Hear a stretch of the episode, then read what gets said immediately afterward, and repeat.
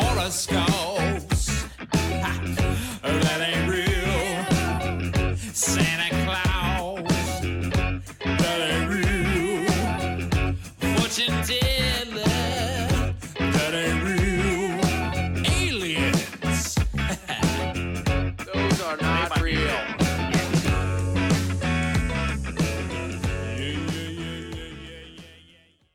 Happy Friday and welcome back to the Words from the River podcast hailing from Muscle Shoals, Alabama. This Friday we'll be talking with Jonica Bradley. Jonica was born in Los Angeles and resides now in Texas. She is a writer and a poet, as well as a bee farmer and a rancher. She writes for Medium and also for the Grit publication, and she's currently working on a memoir. We are really excited to have her today. Uh, Jonica, thank you so much for talking with me today. I've really been looking forward to this. Um, before we get into the writing topic specifically, tell me just a little bit about yourself. Oh, I hate that question. Everybody Um, hates that question. yes. All right. So, uh, as briefly as possible, I was born in Los Angeles. Um, I thought I was Jewish until I was nine years old, but I'm not. Ah, Um, I lived in a in a Jewish neighborhood, and everybody else was Jewish. So I just I tried to stay home from school one day, telling my mom it's a Jewish holiday, and she kept saying you're not Jewish. But I found the matzah bread. I, I think I am. Anyhow, from from there, um, my mom remarried, and we moved to Germany oh my wow. stepfather's a physicist and he was working on the superconducting super collider that goes through europe i attended german school Oh wow. um, and spoke german i learned german in about 30 days and when i was 13 so eighth grade i came back to the states okay. i went from being in, cosmopolitan europe in germany to college station texas Oh wow. major culture shock. In Germany, we thought Texas was either Little House on the Prairie or Dallas. Like Oh, wow. everybody was riding horses to school and driving around in Cadillacs with longhorns on them. That's Yeah. we didn't know. That's funny.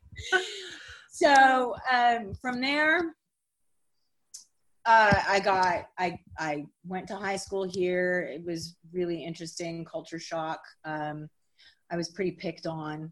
Oh. Um, and then uh, when I was 15, I left my mother's house. I gave my dad a choice. I said, I'm either going to come live with you or I'm going to run away to Houston and make money however I can. oh wow. Yeah, he had visions of 7 Eleven parking lots. And so I went and lived with my daddy. And I went to Hollywood High for the performing arts Oh wow. and I did not want to go there. My dad fancied himself a writer, an actor, and a Ah. director, and he Uh-huh. did a lot of community theater, um, writing scripts for community theater, acting and plays, and directing them, and all of that. Yeah. Um, I, I I just wanted to go to school in East LA and be a chola with purple eyeshadow from all the way up to my eyebrows, and Oh yeah. he had other ideas. So I did that, and I immediately shaved my head into a mohawk Oh wow. Now that's because hard I didn't want to be in any. I did not want to be in a play, Ah. and I wasn't. I wasn't. Um, I ended up dropping out in my senior year hmm because I got clean and sober. I had been in an addictive lifestyle since I was about 13. Okay. um, and I got sober. I went to Narcotics Anonymous, and I could not continue to go to school smack dab in the middle of Hollywood, Oh which yeah. is where you know all the junkies were. So, where all my friends were. yeah. So I dropped out, and I eventually, shortly after that, moved back to Texas. Yeah. Um, reunited with my high school sweetheart, and we had a baby, and we got married, had another baby. And um, after the other baby, although we didn't know it at the time, I, I developed postpartum depression. Oh. And Mm. I ended up not wanting him in, in our minds, in my minds, and I think probably in about everybody else's mind at that time in the 80s, Yeah. um, postpartum depression meant that you didn't want your baby, that you were going to drive yourself and your kids into a lake, yeah. you know, that, that kind of stuff. It wasn't as commonly spoken about as it is now. That's true. And I wanted my babies. I didn't want to go in any lakes. I Right. just, I wanted, I didn't want him. I didn't Yeah. want to have anything to do with him. So I moved out to California um, again. and uh, he followed me. oh wow. And I was writing at the time. I was going to writers' conferences and reading all the books. And, and I had a little spot, a little coffee house that I'd go and I'd write. And um, he would come and sit with the girls while I went to go write. And and he asked me one time, he said, Can you just stay home this one time? Um, I, I want us to spend time together as a family. I said, Well, you're seeing the girls. And he's like, No, but I want to see you too. And I don't want you to go. And I told him, If you really loved me, you wouldn't try and make me stay here. And he said, Well, I guess I don't really love you. And we got divorced Oh, fast forward 17 years we got back together oh my goodness. we got he took me back. I broke his heart into 8000 million little pieces and we got back together. And i'm i'm still so so grateful that he took me back. Um, he inherited 30 acres of dirt in in the texas panhandle. And it's dirt. It's dust and dirt. Oh yeah. and we we got a bunch of chickens and some goats and some sheep and we've got a working sheep and goat ranch now and, Oh and wow. uh, it's been 10 years and it's really really amazing and i'm writing again so that's, well, that's great. That is yeah. great. That is great. Wow. So you have been quite a few places.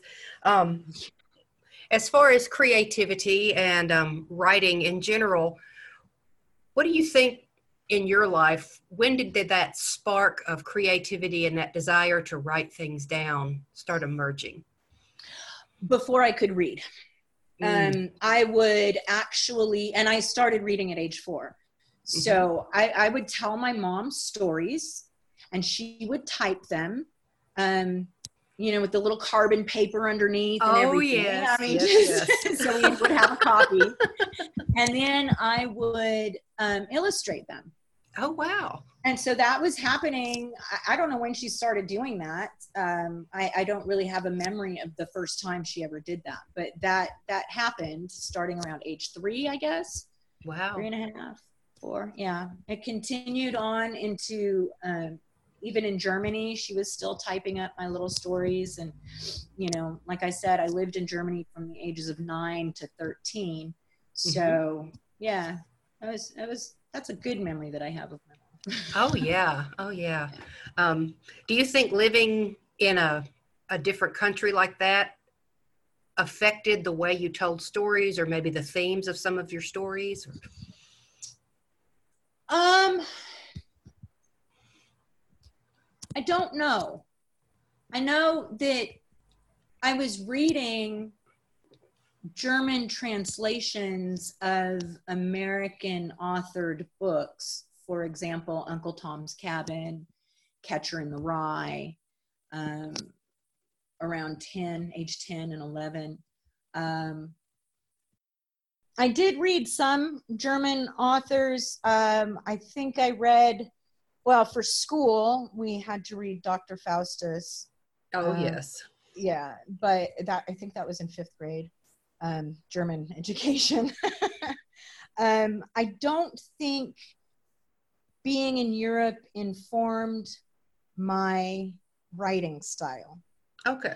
I do think being in Europe informed my cultural morals, I guess.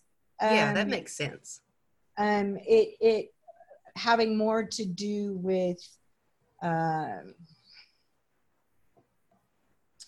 nudity, um, less less boundaries as far as the magazines in Germany Um, there will be topless women on like a news magazine um, if, if it's called for for whatever reason. Yeah. Um, the the subject matter that the the main magazine my parents got was called Stern, S T E R N, Ah, and I mean it was basically like a Newsweek, I guess, but Yeah. it, it covered it covered all kinds of topics that you wouldn't see in American public literature, I guess, or news. Yeah.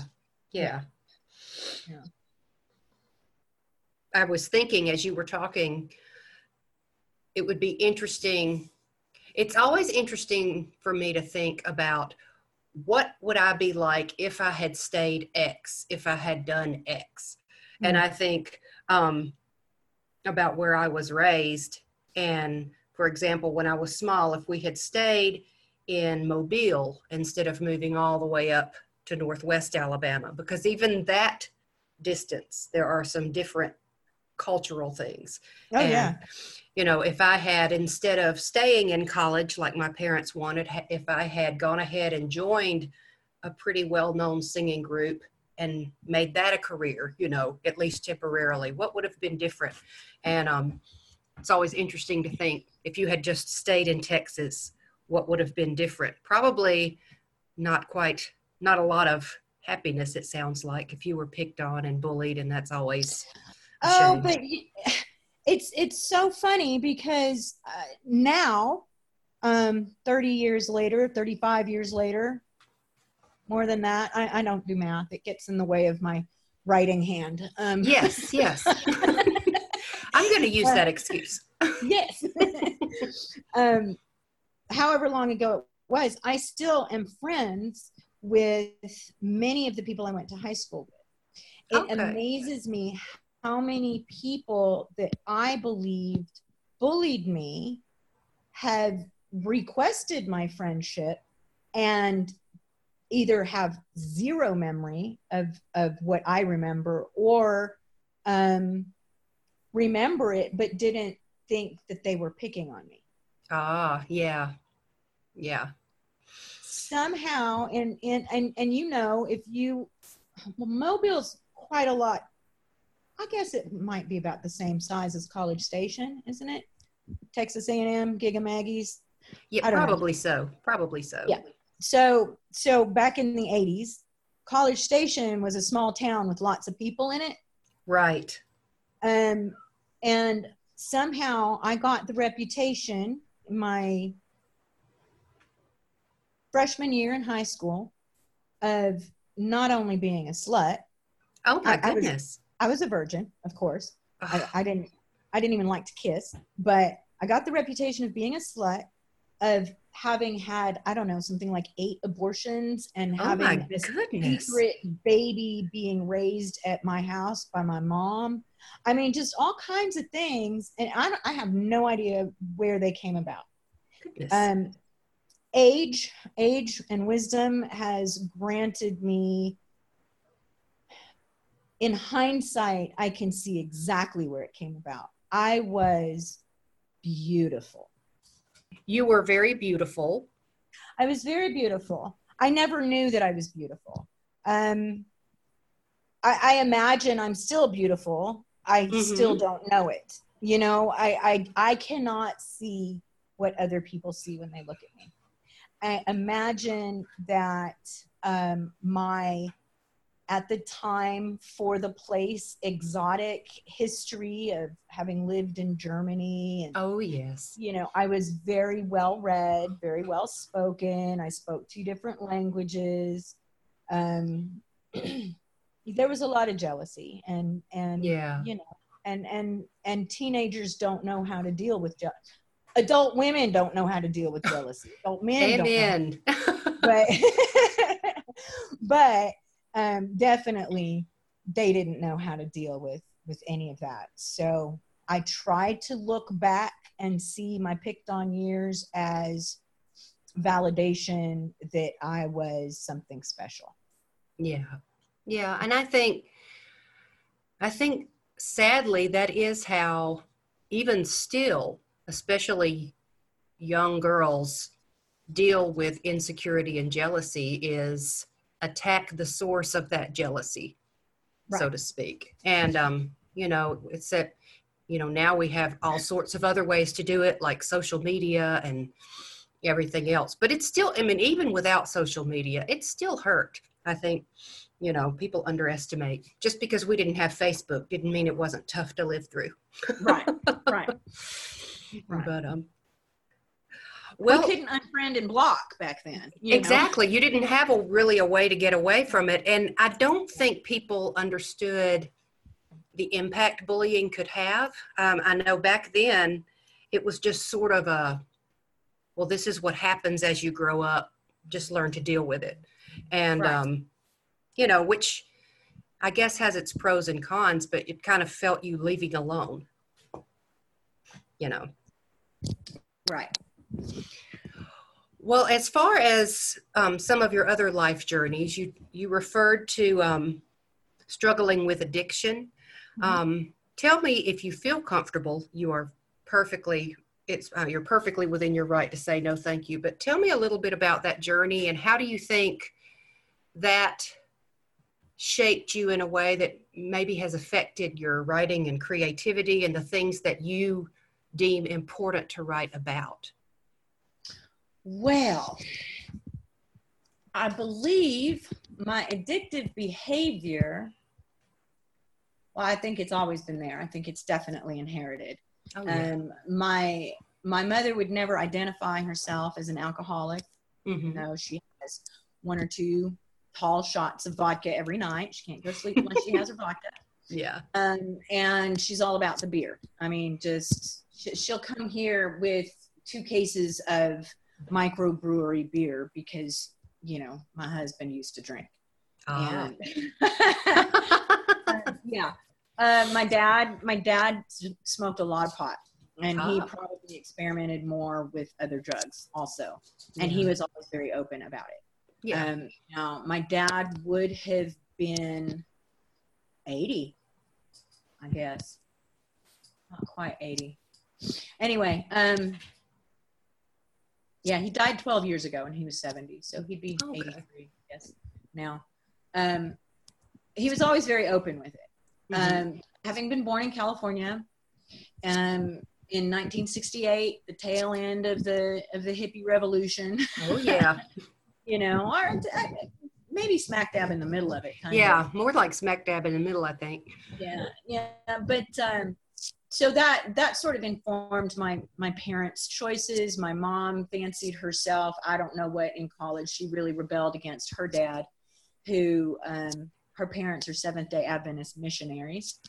Oh And- my goodness, this is so wild. And I'll tell you why later, but keep going. so they're Seventh day Adventist missionaries. And when she was in college, my dad described her apartment as a pillow, a guitar, a beanbag, and uh, brick bookcases. You, you know, where you put the bricks and the boards and the bricks and the boards. yeah, yeah. And, and that's what she had. That, Yeah. Those were her friends. And that's who he fell in love with. Aw. Well, That's not my mom. that was her face. but I think she was just, you know, I mean, the the fashions of the time were amazing, and Oh, yes. and so many non hippie people adopted hippie fashion, oh, yeah. right? Yeah. Um. So my mom, I, she- no, not her. Anyway, I think that this this openness about it, and also in Germany, the openness about um, sort of the glorification of drug use in a Oh, way. wow. Um, punk was really big That's You that's know. true. Yeah. and ACDC had just gotten a new lead singer because the old lead singer died. All the great musicians had overdosed, you know, um, either in my lifetime or, or before, just before my lifetime. Yeah. Um, I think a lot of that, it sort of became um a viable option for me at a very young age. Yeah. Um, now I should go back and say that I've been trying to escape my life, actively trying to escape my life since I was six years old. Oh, wow. Um, just before, no, I think I was in first grade, so I could have been seven. But, um, you know, I used to watch these shows, Starsky and Hutch or The Bionic Man or, you know, these, these police procedure shows or whatever. And somebody would jump out or get pushed off the top of the tall building and then they just wouldn't show anymore. Yeah. Um, so I, I didn't want to be on the show anymore. And my dog hears your dog and is perking up.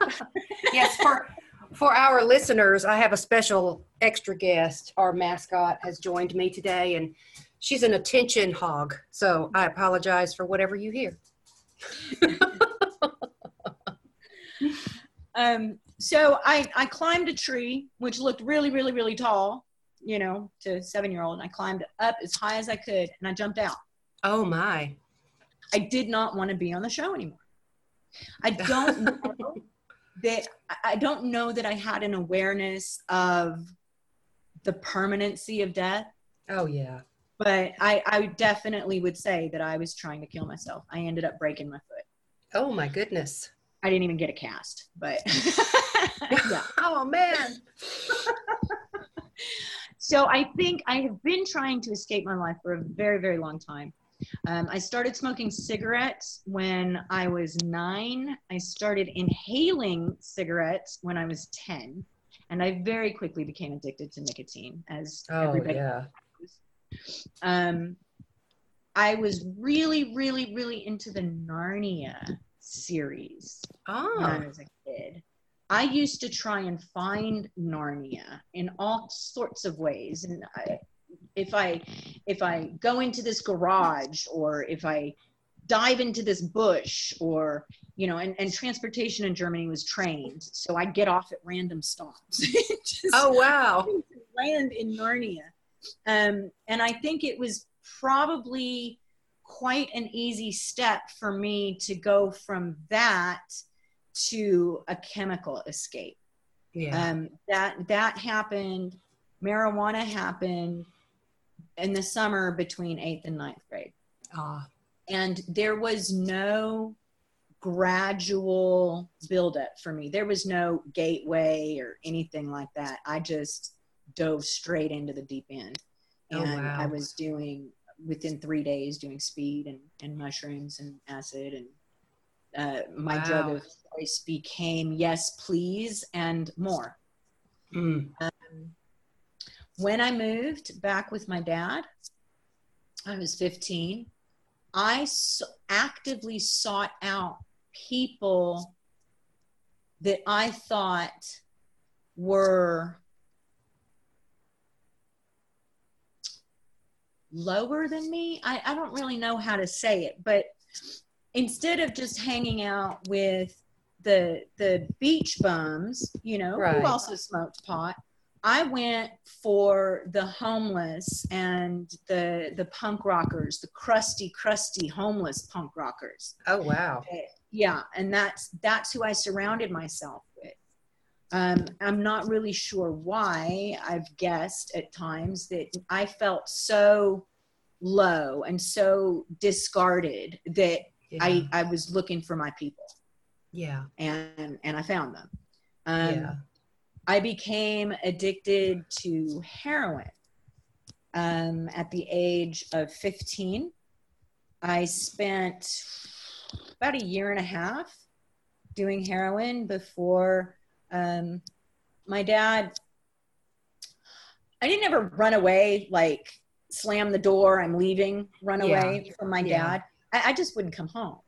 Oh wow. And I would call him. I would call him and tell him, I'm okay. I'm just not going to come home. But I would see him in his car, in his little blue Toyota, um, just cruising really slowly on Hollywood Boulevard, looking to the Oh. left, looking to the right. And I would just step back into the shadows so he couldn't see me. I did not want him to see me like this. oh wow. one time I got, uh, I, I called him to come pick me up. We were at the Vine Lodge. I was coming down. I felt sick. I had a fever. Oh. Um, he did. He came and picked me up, and I went home and I went to bed, and I was I was shaking, and um, he took my temperature and he said, "Baby, you're sick. You're sick." And um, the next morning, I woke up and this giant blood clot plopped out of my mouth, just Oh in the shape goodness. of my mouth. It was like it was like a mold of my mouth. oh my I word. had I had gingivitis so bad, it trench mouth. I had gingivitis so bad that my gums just bled and bled and bled and bled on. oh. So that kind of alerted my dad. Yeah. And he said, you know, baby, do you think you have a problem with drugs? Oh no, no, no, no, no. And he said, well, what's going on? I said, well, I think I'm an alcoholic. Somehow that was better. yeah. Yeah. And he says, Well, what do you want to do about it? I said, Just don't make me go to AA. Do not make me go to AA. He said, Why not? I said, Because it'll make me stop drinking. Yeah. So um, I, I, I did end up going to an adolescent care unit. Um, I got clean, I got sober, and I, within a year, I was sponsoring people two, three times my age. Um, Wow. I was a know it all. Are you kidding me? Um, now, this whole time, this whole time of my life, I had been going to used bookstores and getting textbooks, psychology textbooks, and things like that, um, to to read them to try and explain myself to me. ah. Um, so I was basically in self analysis, you know, from a very early age. Um, so I had a lot of I had a lot of psychology jargon that I could throw at these adult alcoholics. You know, a Aha. Yes. I would, I would, was, I would just thump myself in the forehead right now if I came across me. um, so that that happened. I before Keith and I got married, I had been well before I got pregnant. I had been clean, sober for three years. Oh wow. Uh, And, and since I wasn't living in California, I didn't really discuss it with anybody there back in Texas yeah. uh, when, I, when I went to the doctor and and they were taking blood and she says, "Wow, you have a lot of scar tissue right here. Do you give a lot of blood?" And I said, "Oh, oh yeah, uh, I give plasma. Even I didn't even know what plasma was, but I knew it involved me. so, um, and and I was fine. I was fine, and we moved up to Montana, and, and we moved back to Texas, and then I left Keith, and I took the girls with me. Um, Kara was three, Kayla was two, maybe not yet two. Mm. And I raised these babies by myself.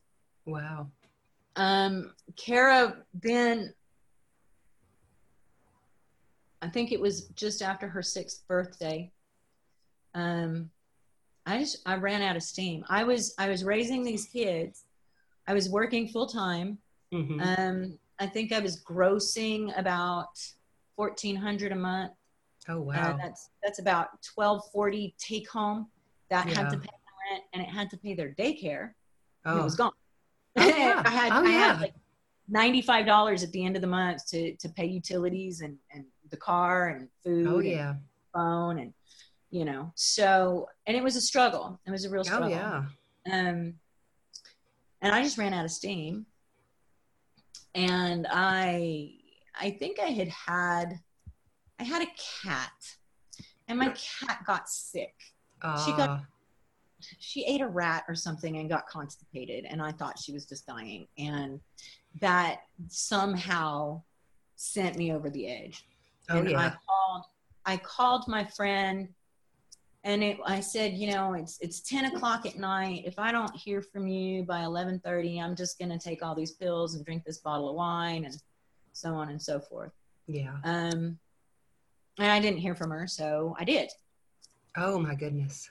And the next morning, I woke up um, in my bed, puke in my hair, just, I mean, the worst hangover that you can imagine. Oh wow. Had to clean it all up um, before the kids woke up and saw it. So I cleaned it all up. And I was just sitting outside and crying and smoking. And um, my friend came home. She she's a musician and she'd been at a Yeah. gig. She came home. She didn't listen to her messages until the next morning, and she it was probably noon when she heard the message from last night, Oh wow. and it didn't specify AM or PM. So she called the ambulance. Oh my goodness. And yeah, and I ended up in a, a mental hospital for several weeks. Oh Keith- wow. Keith was stationed in Colorado. He's in the army and he was stationed in Colorado and he just went AWOL and came and got his kids. And um, they lived with him after that. There's a much, much longer, more complex story involved in all of that, but I'm Yeah. going to move back on to um, the drugs.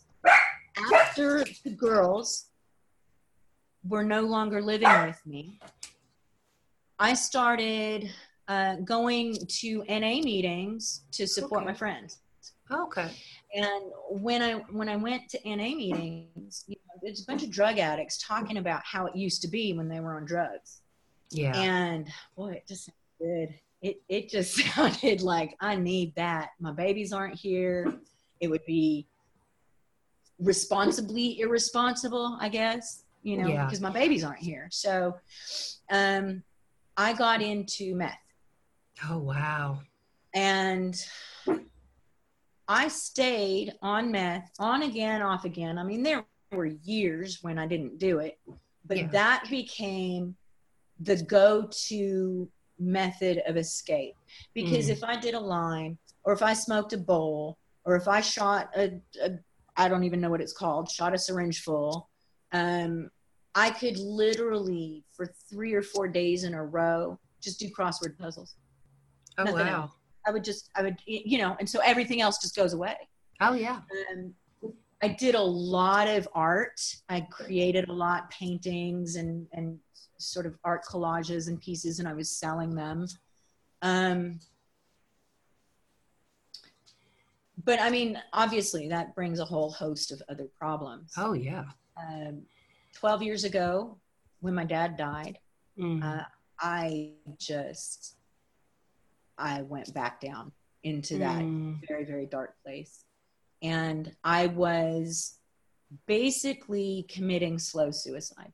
Mm. i just didn't care. I didn't care. Up until then whenever you know the subject of drugs came up and i had a lot of friends who were addicts um, you know they'd say hey you want to do some heroin? Oh no no no. I'm i'm i don't do that. That was the bad one. Yeah. Yeah. right. So um yeah that during the periods of sobriety hmm i found it very difficult to create. Yeah. it, it felt like i couldn't be artistic unless i was high. Mm. and there was such a fear um, that i wouldn't even get started. Hmm Now I I went um, I went to college and art was my major, art and psychology. Art was my major, and I did really Mhm. well, and I created some really beautiful things. Uh, only the first six weeks of college was I clean. So, oh wow. yeah. Um, but then that also, it also eventually turns everything black because you can't you can't walk away from whatever the piece is, whether you're Right. writing, painting, or everything just turns you know to mud. Um, yeah. So after dad died, and I went phew down in there, and then Mhm. Keith and I started talking again, and he took me back, and we moved out here. There hasn't been a single chemical. Well, no, that's not true. I, I, I'm on antidepressants, but you know, no illicit, no illicit Right. Um, and it took maybe seven years before I could even paint again. Oh wow. Um, and it took probably eight years before I started writing again. Okay. And um, Keith has been so supportive of my artistic endeavors. Um, I, I'm allowed to just like allowed. I have set up my easel on the coffee table and just, I mean, paint is everywhere. I've taken over spots in the garage and, and hot wax crayons is everywhere. Um, yeah. but he he really when he asks when i asked him one time what do you think i'm passionate about he answered writing creativity art Yeah. i mean so to to him that's my identity. To me i, I was too afraid to embrace that identity. Yeah. sober. Sober. So yeah. I don't know if i answered your question. I answered a lot of questions. Yeah, but it, no, it's been well. It's been a journey with a lot of twists and turns and winding and and while the journey, you know, is very complicated at times, I think sometimes a twisting, winding, up and down roller coaster journey ends up opening doors to a lot of creative outlets as well. So it's one of those mixed blessings, bittersweet my life type has things. not my life has not been boring i have a Right. lot to write about right, right. Um, well, let's look. Let's talk a little bit about some of the writing that you're doing right now. Um, tell us about the different places that you're writing and some of the writing that you're doing and that you hope to do. the different places physically where i sit and write Well, or Different platforms. Um, oh, okay. Yeah yeah yeah. um sure.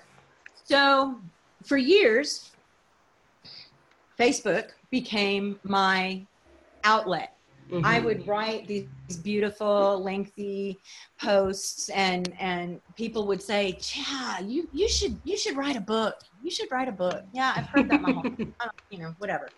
Um, you should write a book. was my attitude. I was also in um, private groups that that were an outlet for um, journaling type stuff and, and Mhm. trauma stuff and a lot of that would just be stream of consciousness usually when i was very very angry or very very sad or yeah. very very upset. And um, that satisfied that Yeah. satisfied that urge that i had to put anything down on paper. Last march um, i completely left facebook. Now facebook was my only social media. I, I didn't i didn't twaddle or twiddle or I didn't anything. I, I, I didn't even know that Reddit was social media. I didn't know what it was. I don't, Yeah. I don't know these things. Um, I'm Gen X. I'm I sometimes lean towards boomer status. I think, but Yeah. I I just you know it's just all. Can you just give me a pager and leave it at that? yeah. um, but I completely left Facebook for um, my my son was having discipline issues, and yeah. that was part of it. And I, it was too hypocritical to um, for me to continue to have my face down in in the Facebook. And as a result of it, I actually started writing with a pen in my hand on Oh, yeah. paper, and um, wow, it was so so freeing Mm-hmm. um, I was I was surfing around looking for daily journal prompts, Yeah. and I I came across a story. Um, I'm embarrassed to say I can't remember who wrote it, but it was um, something like use these quotes for bettering your life use them for journal prompts whatever Yeah. um it was a it was a medium story medium is okay. a platform where you can read publications and you can write publications and you can write stories and submit articles and all of that Yeah. um,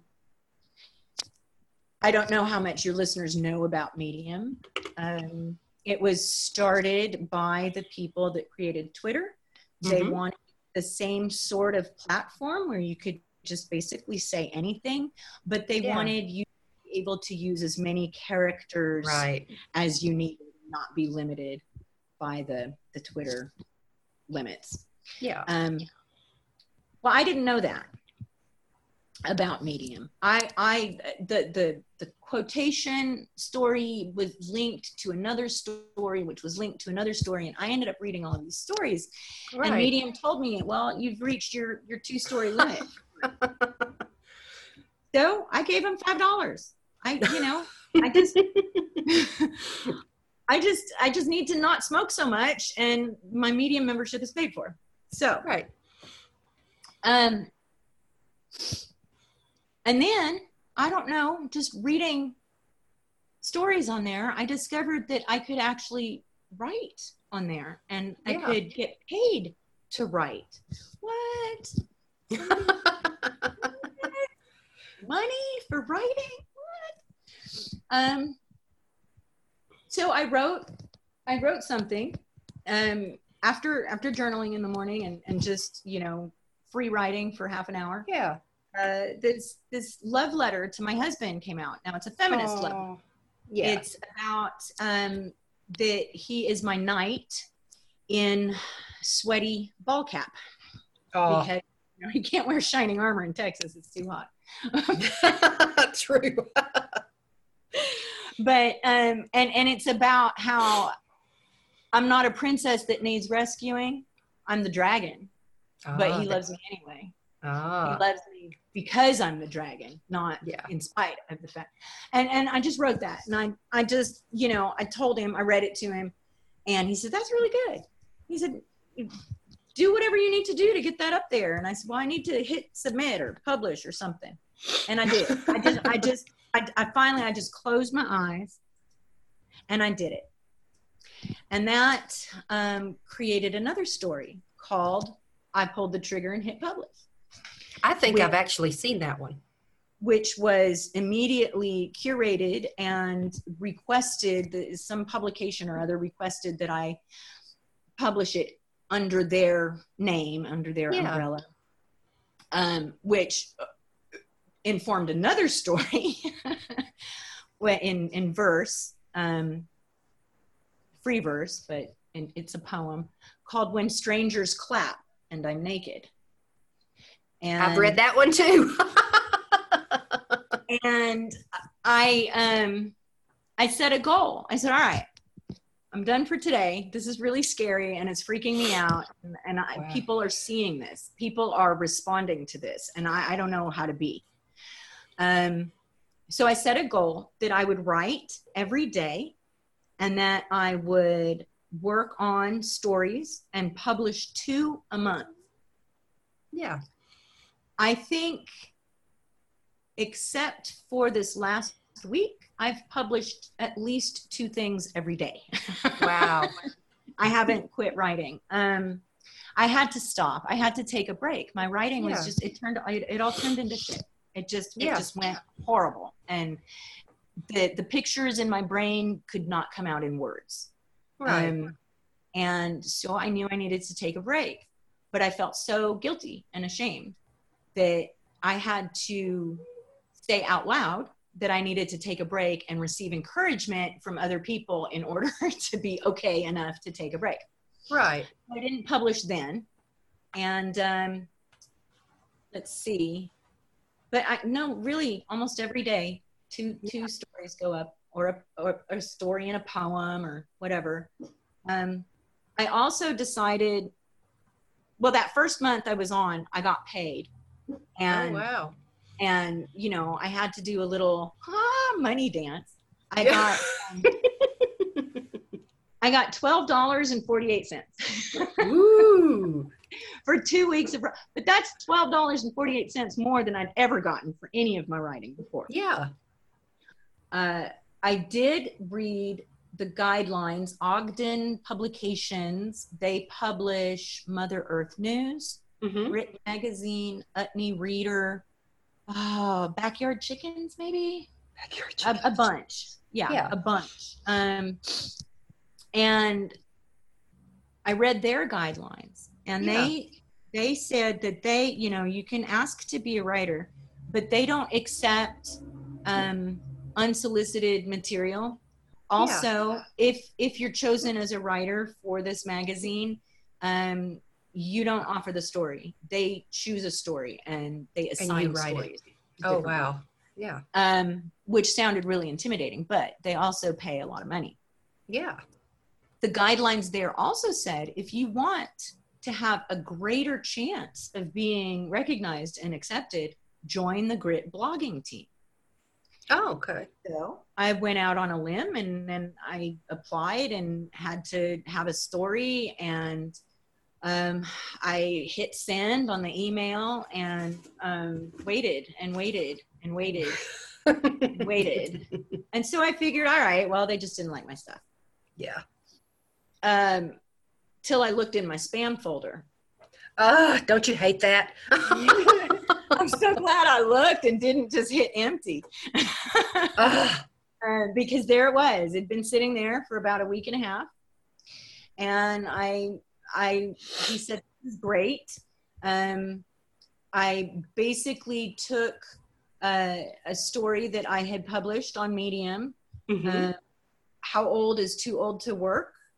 Um, which is a personal essay about aging. I'm 51. I still have to carry 50 pound feed bags back to the barn. yeah. So, yeah, how long am I going to be able to do this? Um, he said that the, the story was great, the writing was wonderful, but they they like to have instructional stories and and sort of end on an uplifting note. So Right. I had all these problems that I wrote about, but I didn't have the solutions. uh-huh. I said, no problem, I'll fix it. And and I did, and he loved it. He said That's great. he described it as being deftly done. Ooh. Um, and I'm now a grit blogger. And that's awesome. um, yeah, I, every time I have one of these little successes, I panic. It hurts my stomach. Oh wow. I'm terrified. I'm absolutely terrified. Um, I think as long as the world views me as an underachiever who will only ever get a minimum wage job despite the the numbers that follow my IQ Yeah. um as long as the world sees me like that well anything that I produce is bonus yeah. but when I start when I start becoming when people start seeing stuff and approving of it and it becomes like a success, well now they're going to expect it again. oh yeah. and again and uh, that that freaks me out. Oh yeah. It really does. Um, I've got a wonderful support group. My husband is so encouraging. I Isn't that have, great? I have quit my job. He says, "Baby, it's not all about money." Wow. Um, he really thinks that for the past three years that I haven't been writing, it's been because of that job. I was Yeah. a caregiver. oh, that's was- draining. Yes. I was caregiver to older people, um, and they started me at seven dollars and fifty cents an hour. Wow. And it wasn't the clients; it was the clients' families. But they all expected me to be a maid. And yeah. I was I was the help. I was the housekeeper. I was the babysitter. I was Mm. raising one woman's great grandchildren. Oh my goodness. Yeah, I that's just not in the job like- description. Every time they'd say something about the help, I just felt like baking a pie. Full of yeah. Yeah. Definitely. um, yeah, so I, I just quit. I quit that job for health reasons. I, I just feel like um, since I quit, my goodness, I've lost weight. yeah. I um I my creative juices are flowing. Like I said, it's it was just a couple of days ago that I took two days off after three months. I mean, I'm just Yeah. Well, thank you so much for talking with me. Um, if you will go, listeners, to www.wordsfromtheriver.com, you can find out a little bit more about Jonica and where to read her writing, as well as links to a couple of um, her articles that are some of my personal favorites. Um, and I hope you've really enjoyed this because I certainly have. And I just want to say thank you again. You're welcome. You're welcome. I enjoyed being here. Thank you so much for joining us this week at the Words from the River podcast. Next week, I'll be talking with Helen Cassidy Page, who is a prolific author in several genres, and you won't want to miss it. Thanks again, and remember, you can always find us at www.wordsfromtheriver.com.